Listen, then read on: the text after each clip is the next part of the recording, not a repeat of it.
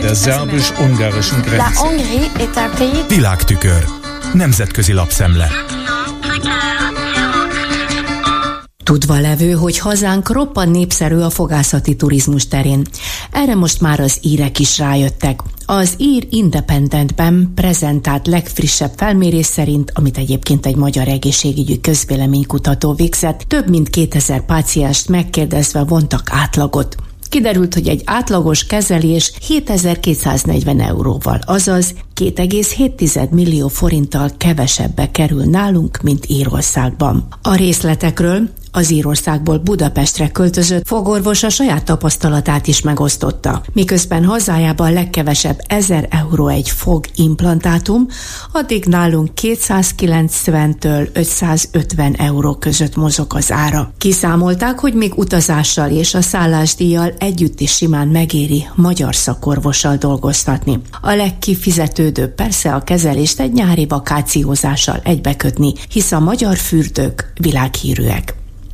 Svédországból üzen Szijjártó, aki szerint elfogadhatatlan és botrányos az OTP elleni uniós szankció várható kiszabása Ukrajna javaslatára.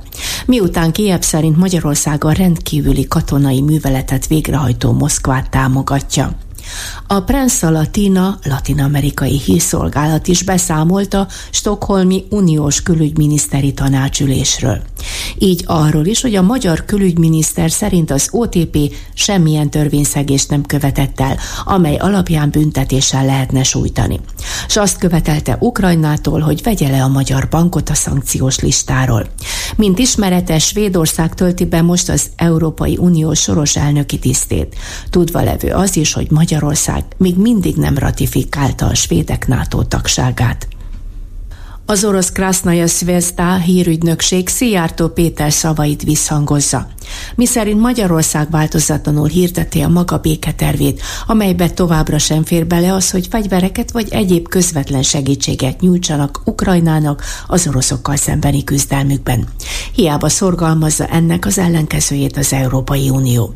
Ez alkalomból ismét bírálta a szövetségeseket, akik szítják a háborús helyzetet. Kijevnek pedig megüzente, hogy az ukrán oktatási törvény változatlan formában hagyása gyakorlatilag ellehetetleníti a magyar iskolák működését. A magyar kormány igazságügyi reformcsomagja, amelyet a befagyasztott uniós pénzek feloldása érdekében fogadtak el a Fideszes többségű parlamentben, ugyan sok előremutató elemet tartalmaz, azonban mégsem felel meg az uniós elvárásoknak.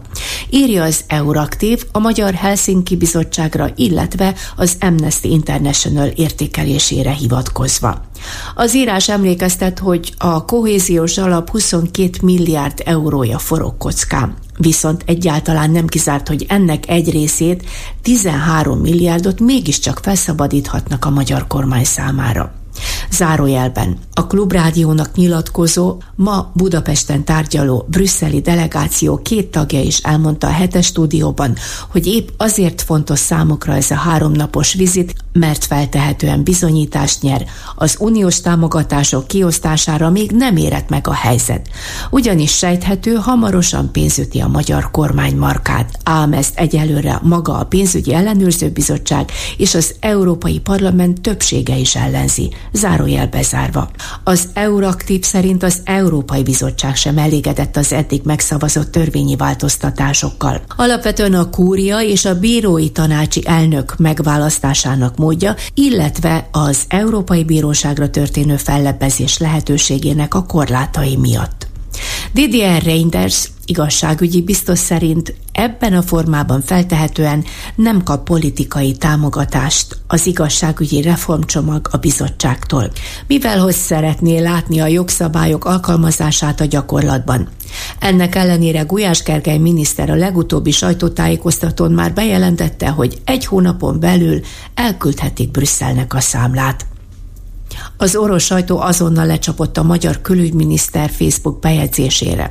Arról, hogy Pekingbe utazott, és útjának hangsúlyosan deklarált célja támogatni a kínai elnök által korábban felterjesztett béketervet. A Kommersant beszámol arról, hogy Szijjártó szerint bármilyen is az a béketerv, még mindig jobb, mint a háború folytatása. Emellett a tárgyalások másik fontos kérdése lesz az akkumulátorgyári befektetések menedzselése. Magyarország nem szeretné, ha Európa és Kína kapcsolata elmérgesedne, ezért nem kockázatként tekint Kínára, hanem egy olyan országként, amelyel az együttműködés óriási lehetőséget jelent hazánk számára. Meg kell jegyeznünk, hogy a Commerçant rendkívül merészen ír arról, hogy idézem a lapot, időnként a magyar kormány botrányos kijelentéseket tesz Ukrajnáról. Ráadásul szoros kapcsolatot tart fenn a Kremlel. Orbán Viktor pedig negatívan értékelte a NATO főtitkárának Ukrajna leendő NATO tagságára vonatkozó bejelentését is. Idézet vége. Sőt, még azt is beidézi a kommerszant, amikor nem létező országnak titulálta Ukrajnát a magyar miniszterelnök. A világtükör összeállítását Csányászki Judittól hallották. Hungary's government sees building it. Der szerbus-ungarischen Grenze. Nemzetközi lapszemlét hallottak.